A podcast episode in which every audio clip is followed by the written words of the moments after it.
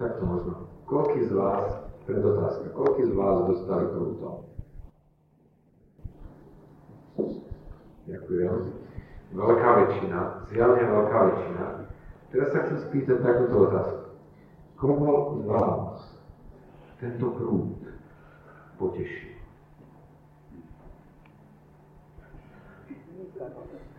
Ďakujem, ďakujem. Sú to dvaja takí, ktorí hovoria, že ich ten prúd potešil. E, ešte mám inú otázku možno v tejto súvislosti. Potešil vás vtedy, keď dopadol? Ako mám pocit, že to sa žiadna ruka nezodviedne, nepovie, že to bolo potešením, keď ten prúd dopadol. Napriek tomu je jeden muž, ktorý napísal tvoj prúd, tvoja palica ma potešujú. A vlastne to je jediná vec, o ktorej by som dnes bol rád, keby sme rozmýšľali. Ako Boží prúd, Božia palica sa môžu stať zdrojom potešenia pre jeho deti. Viete, mám taký pocit, že že niekedy by sme sa mohli dostať do situácie, kedy si hovoríme, ako Job to tak nejako zvláštne sformuloval. V jednej situácii jeho života a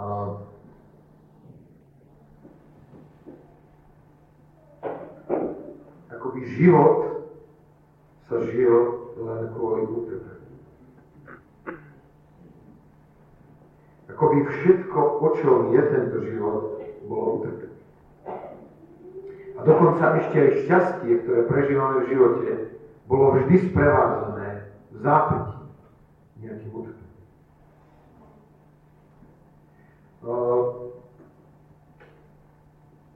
Obrazne povedané, dieťa dostalo dobré znám, dobrú známku v škole, zrazilo auto.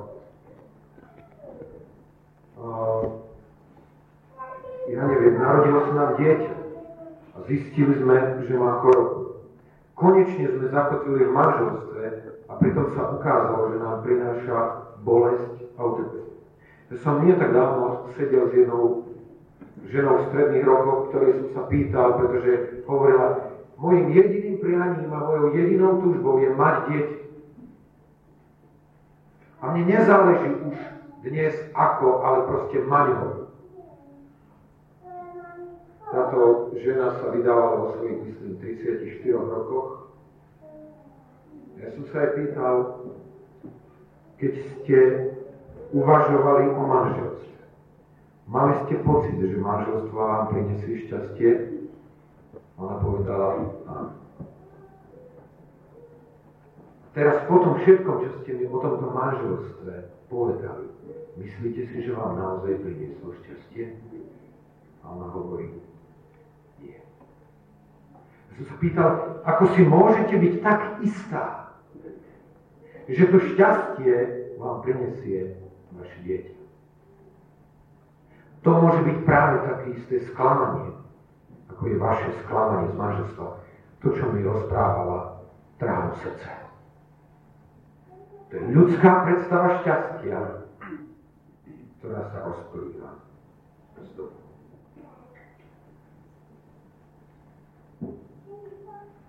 Nezdá sa vám, že naša cesta za Pánom Ježišom je ťažká? Nezdá sa vám, že sa podobá behu o závod, behu, kde človek nasleduje všetky svoje sily a má niekedy pocit, že už ďalej nevládze. Prečítame si jeden veľmi známy text Božieho slova epištoly Pavla Židom,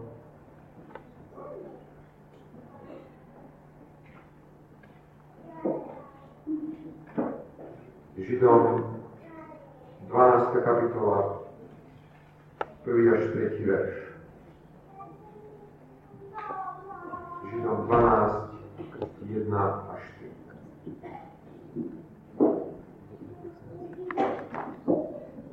Tu čítame. Preto aj my, keď máme taký veľký oblak svetkov okolo seba, zložme každé bremeno a ľahko obklúčujúci hriech a tak s trpezlivosťou bežme pred nami ležiaci vek o závod. Hľadiac tam na vrvodcu viery a dokonávateľa Ježiša, ktorý miesto radosti, ktorá ležala pred ním, strpel kríž, opovrhnul s hambou a posadil sa po pravici trónu Božie. Lebo povážte toho, ktorý strpel od hriešnikov také sebe protirečenie, aby ste umdlievajúc neustali vo svojich dušiach. Pane Ježišu, drahý, túžime potom aj dnešného dňa sústrediť svoj pohľad na Teba, po tom, čo náš pohľad bol sústredený na množstvo vecí, ktoré nám nepriniesli radosť, nepriniesli pocit istoty.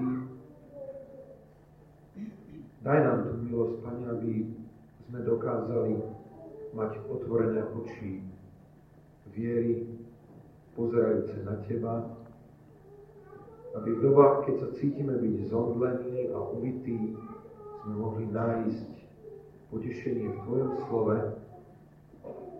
a v rozpoznaní toho, čo do nášho života dávaš, ako toho, čím buduješ náš život. Amen.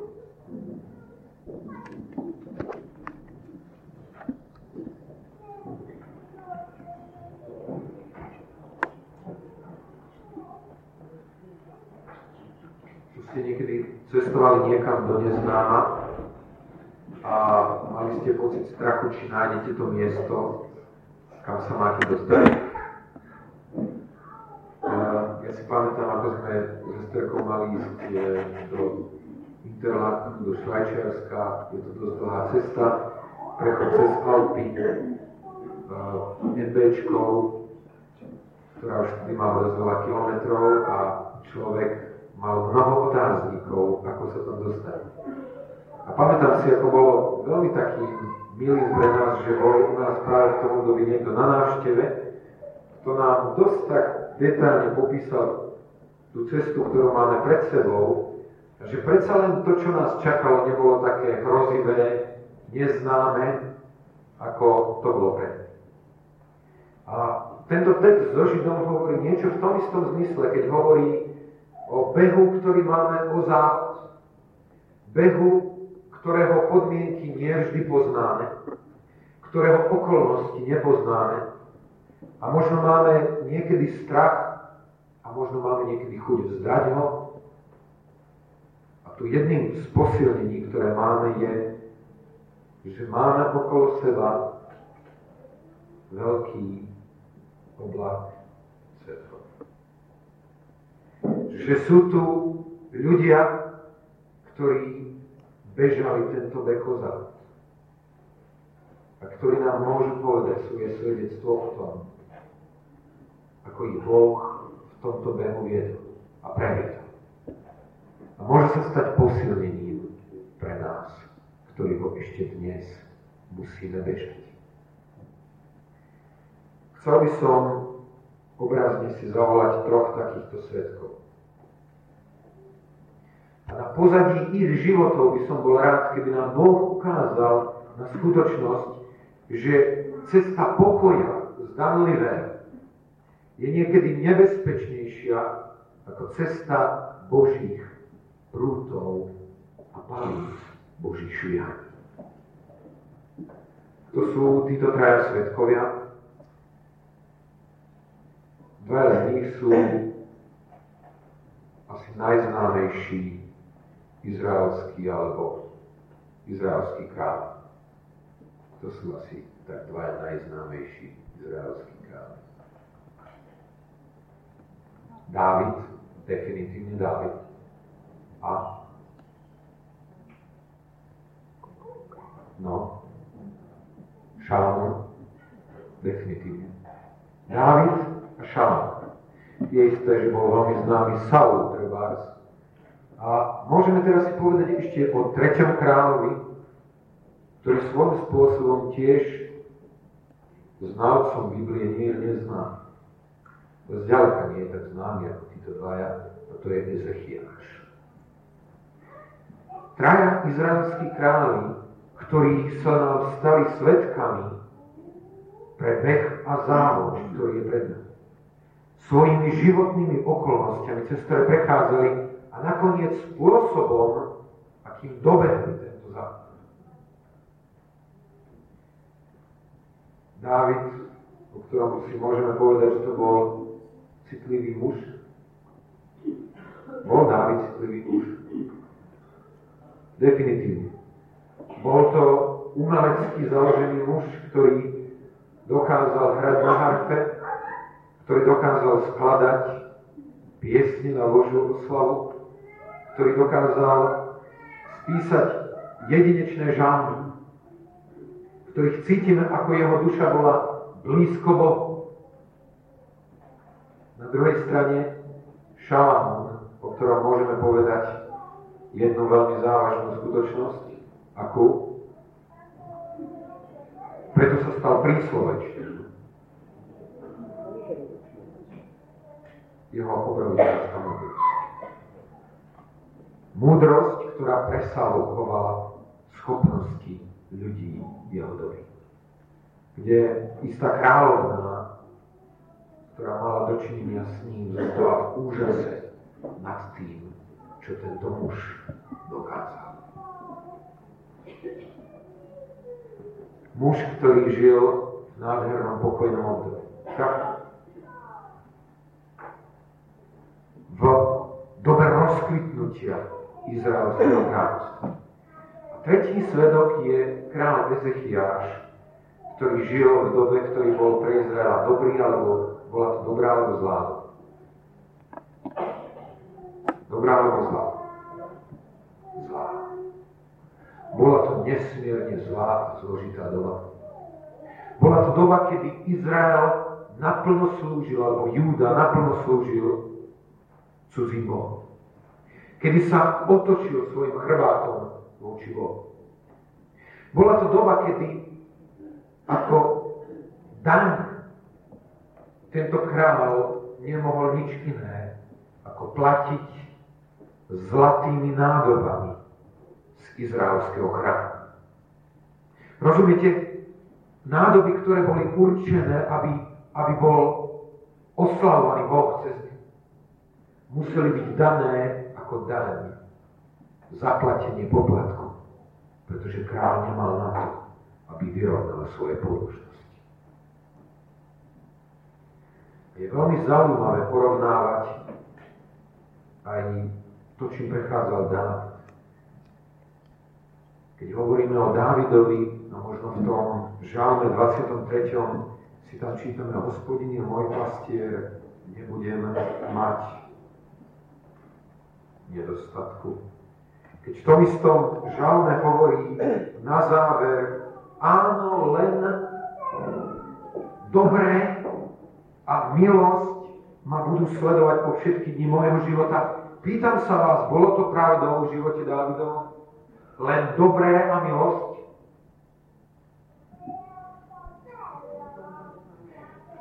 Je v tom zvláštne napätie, lebo niekto povie áno, niekto povie nie. Dávid prešiel ťažkou životnou cestou. Je to pravda? Už ako malý chlapec zažil, čo to znamená rozúrený medveď a leho. A nebolo žiadnej pomoci z ľudí, ktorú by Dávid mohol očakávať. Keď vyrástol, trošičku viacej stal tvárou v tvár mužovi, ktorý bol hodne vyšší ako on, ktorý bol plne ozbrojený a ktorého túžbou bolo zlikvidovať tohoto malého chlapca.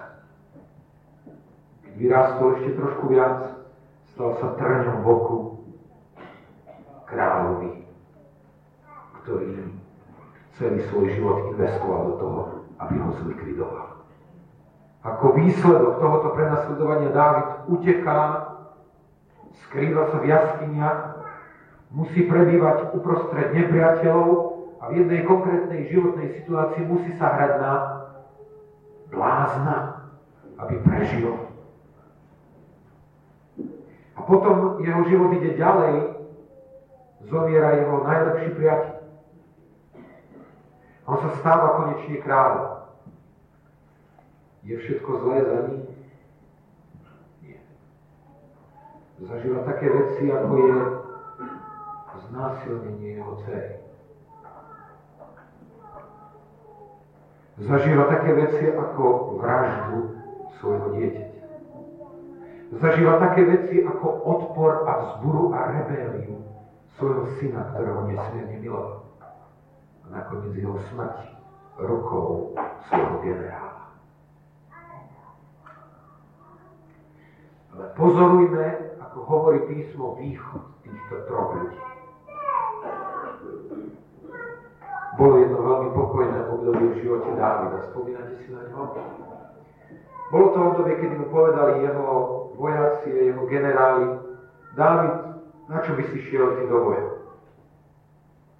Pôjdeme my bojovať, už sme dosť mocní a schopní, aby sme vyťazili aj bez teba. Ty zostaň tu a maj tu chvíľu pohody a kľude. Spomínate si na tú udalosť? Dávid si hovorí, konečne chvíľa oddychu. A výsledok bol? Výsledok bol pohľad na krásnu ženu, ktorá sa umýva. Ďalší krok bol cudzoložstvo. Ďalší krok bol pokus o klamstvo a zahľadenstvo hriechu, ktoré nakoniec viedlo až ku vražde.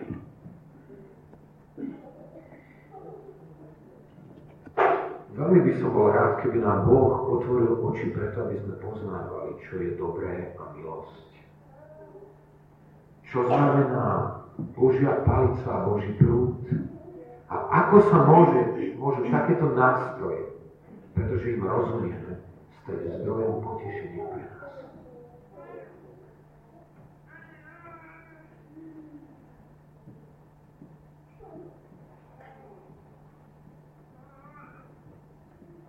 Šalamún prežíval aký život? Dobrý alebo zlý? Už keď sa narodil, tak sa narodil ako syn otca, ktorý bol nesmierne, nesmierne populárny. Dávid bol izraelský hrdina, neprekonateľný hrdina, ktorého Život ako legendy začal, keď bol ešte len malým chlapcom, lebo v podstate už vtedy spievali ženy. Že síce král Saul porazil tisíce, ale malý chlapec Dávid porazil 10 tisíce. Je to nádherné sa narodiť otcovi, ktorý má takýto zvuk uprostred národa. A viete, Šalamún v tej konkrétnej situácii zdedil kráľovstvo, ktoré bolo vnútorne veľmi silné a pevné. Kde 12 izraelských kmeňov po veľmi dlhej dobe sa stali jednoliatým národom, ktorého vôľou bolo žiť spolu, bojovať spolu. Dávid, keď odovzdá Šalamúnovi kráľovstvo, bolo to kráľovstvo, ktoré malo svoju silu a svoj zvuk. Šalamún začína svoje kráľovanie čím? Začína svoje kráľovanie vedomím svojej núdze. V akom zmysle mal Šalamún vedomie núdze? Pozeral sa na izraelský národ a hovorí si, kto bude schopný spravovať ľud, ktorého je tak mnoho. Kto to dokáže viesť ľudí smrti. A preto začína svoj král, svoje kráľovanie modlitbou Bohu o to, aby mu dal rozumné srdce. Poslušné srdce. Šalamún ho dostal. dostal rozumné srdce, jeho rozum bol známy všetkým ľuďom. Ale Šalomún prežíva obrovské obdobie pokoja a triumfu. Izraelské kráľovstvo pod jeho vedením neuveriteľne začalo prosperovať, rozvinul sa obchod a nič, čo bolo známe v tých dobách, nebolo nedosiahnutelné pre kráľa Šalomúna. Jeho otec mu pripravil všetko preto, aby mohol byť Bohu postavený nádherný chrám, ktorý sa stal sústredením všetkého remeselnického dôvtipu a obrovských bohatstiev. Nie je to závidenie hodný život. A predsa v tomto období 40 rokov, rokov jeho vládnutia, po 20 rokoch stalo to, že Šalamúnovo srdce bolo odvedené. Veľmi nenápadne. Cez jeho ženy Šalamún postupne odchádzal od Boha a musíme povedať, že skončil svoj život ako blázon, ktorý prehral absolútne skúsme na pozadí týchto svetkov. A po, poďme ku tomu tretiemu, ku Ezechiášovi, ku mužovi, ktorý žil celý svoj život v napätí, môžeme povedať, v ohrození, v neistote. A predsa o ňom čítame jedinečné slovo.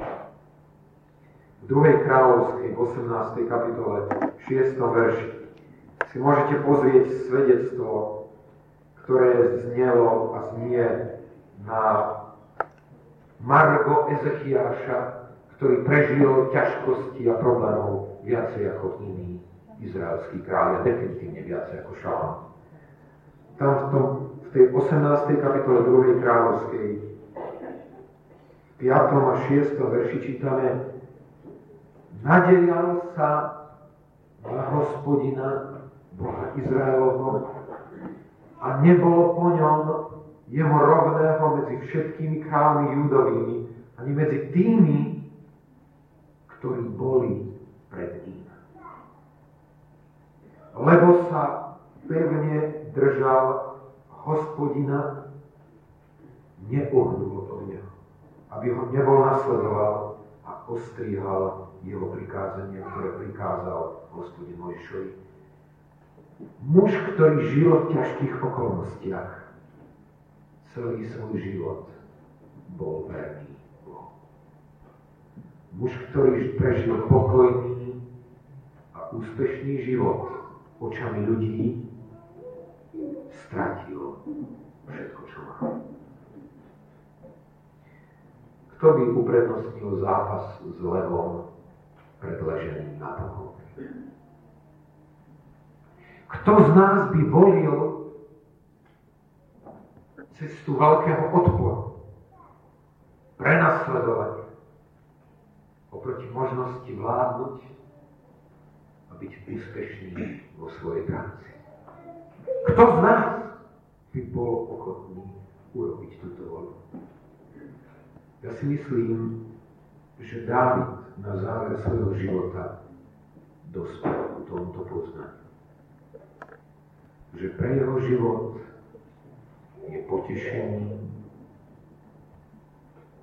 je niečím, čo pridá radosť. Nie to, čo je ľahké, čo je príjemné, ale práve to, čo nie je ľahké a čo je nepríjemné, ako je prúd a palica, ale v Božích rukách.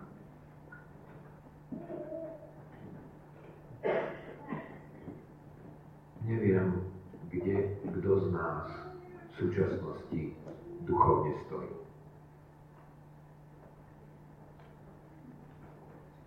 Možno je tu niekto z nás, kto si hovorí, Pane, bol by som rád, keby na chvíľočku môj chrbát prežil úľavu. Proste, Pane, bol by som rád, keby si odložil svoj trud potrebujem si trošku odpočinúť a oddychnúť. Už bolo dosť toho švíhania. Je tu niekto taký, kto má pocit, že to, čo prežíva, je znovu a znovu prúd. A zdá sa, že už nie je možné ho niesť. Apoštol Jakub rozoznal tajomstvo týchto vecí, keď povedal, považujte to, moji bratia, za rozličnú záhadu. Všelijakú a najväčšiu radosť, keď upadáte na okolo do rôznych pokušení a skúšok. Je možné, aby zo skúšky a z pokušenia Boží ľudia objavili prameň radosti a potešenia? Neverím tomu, že sa to dá ináč, ako keď máme zdravý duchovný zrak. Ak rozumieme tomu, že čo nás tlačí a čo nás bolí, to nie je slepý osud. Viete, toto je jeden z problémov Božích detí, že si myslia, že sú ovládaní niečím, čo sa vyšvyklo z Božích rúk. Nedávno som sa stretol s takým postojom. Muža, ktorý sa pýtal, ako je to možné, že toľko bolesti prežívam, ak som Božím dieťaťom. Nestratil Boh svoju moc v mojom živote?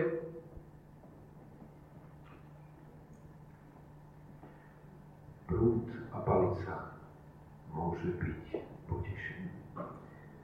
Keď som pred troma týždňami šiel tou uličkou, ktorá vedie ku nášmu sromaždeniu v panických dráciach, tak som pred sebou videl zhrebenú postavu brata Cerovského, ktorý sa opieral o paličku tak som ho dobehol, pretože jeho krok a jeho dých už je veľmi krátky. A tak mu hovorím, tak čo, braveničko? Vidím, že spali sa. A on hovorí, Matka zatiaľ platí to, tvoj prúd a tvoja palica ma potešujú.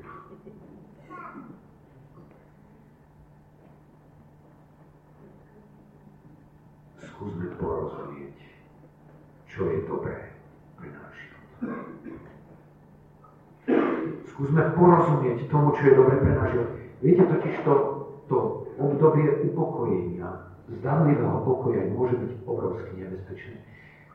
Koľko bol rozdiel medzi tým, keď Dávid ako nádherný Boží muž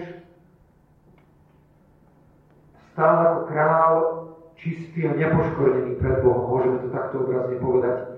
Medzi tým, čo potom stál ako muž, ktorý je ako vrah, konfrontovaný s Božím slovom. Koľko medzi tým mohol byť rozdiel? Medzi tým, než zavraždil a medzi tým, než bolo všetko v poriadku.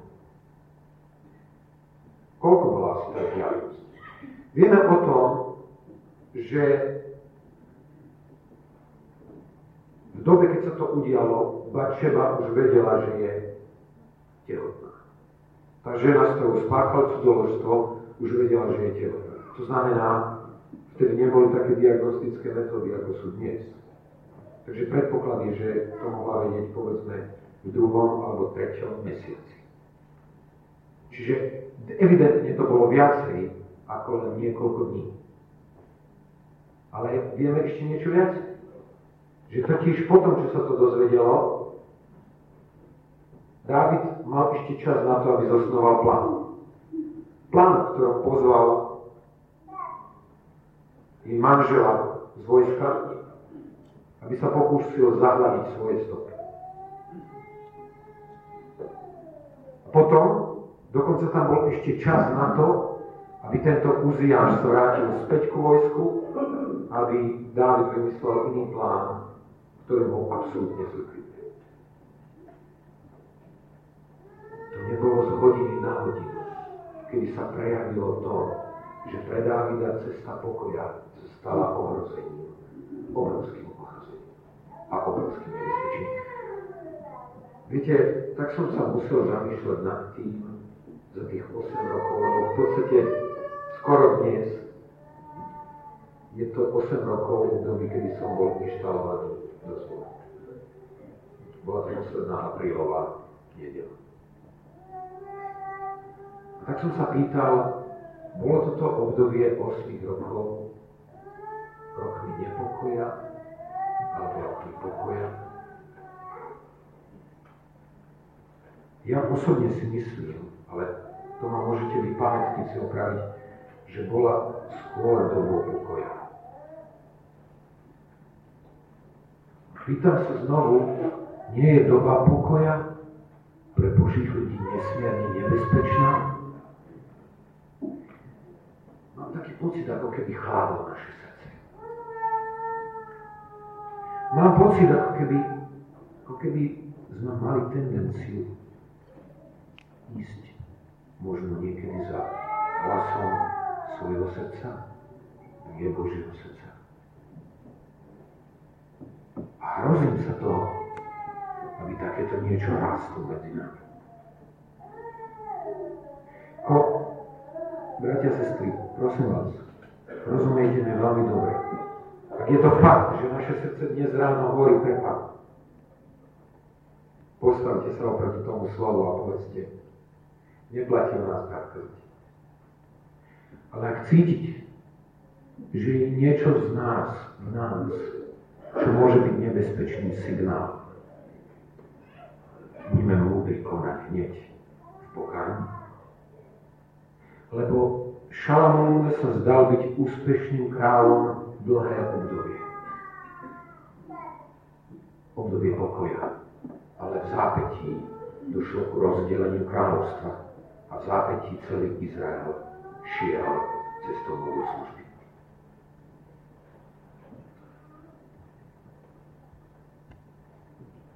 Naše životy sa podobajú, a chcel by som v budúcnosti, aby sme o tomto rozprávali, sa podobajú rozsievaniu semi. Ako sme to spievali v tejto piesni, sej zrna štestí, jak deš podle cesty. Otázka znie, čo rozsievaš. Tento týždeň, čo si rozsieval svojou myslou? Pamätajte totiž, že to, čo rozsievame svojou myslou, to aj zožneme v podobe činov. A to, čo zasievame v podobe činov, zožneme, zožneme v podobe zvykov. A to, čo zasievame v podobe zvykov, zožneme v podobe charakteru. To, čo zasievame v podobe charakteru, to ovplyvňuje celý náš život skúsme v tomto období, keď sme pred pripomínaním si toho spoločenstva s Pánom Ježišom hodnotiť svoj život. Bože slovo hovorí, nech skúša človek samého seba predtým, než pristúpi. Si myslím, že je dôležité, aby sme vážne skúmali svoj život. Aby sme sa pýtali, Pane, aké zrná som sial tento týždeň. Boli to myšlenky zlého o bratovi a sestre? Boli to reči, ohovárky na margo niekoho? Boli to činy egoizmu znova a znovu len pre seba? Netreba sa báť žatvy, ktorá príde raz. dnes, dokiaľ sa volá dnes, nezatvrdzujeme svoje srdce. Využíme dobu milosti. pre konanie pokáňa. Ak cítime, že je potrebné, nechcem, aby sa tu niekto vnútil do niečoho. Túžim potom, aby ak to vnímame, aby sme boli úprimní pre Ja verím, že sa premenia aj tvrdé a nepríjemné veci na zdroj potešenia, zdroj povzbudenia, zdroj posilnenia na ceste za Pánom Ježišom.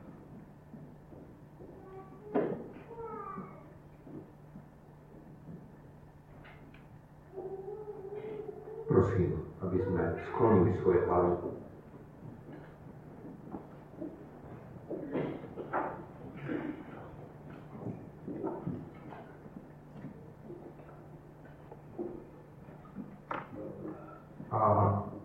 stáli pred Bohom.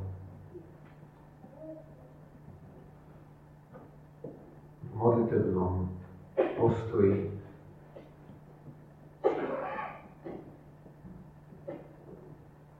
a možno povedali tými slovami Pane, poznáš naše sadanie aj vstávanie. Celý náš život je pred Tebou ako na dlani, odhalený a viditeľný. Prosím aj tejto chvíle a chceme Ti to umožniť, aby si skúmal naše životy. Prosíme o to, aby si nám dal poznávať,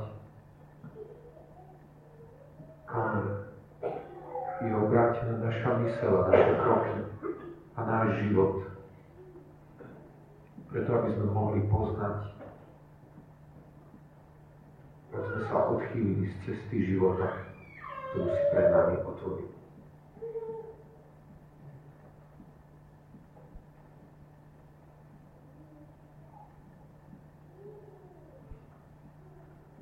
Prosím, otvárajme svoje srdcia,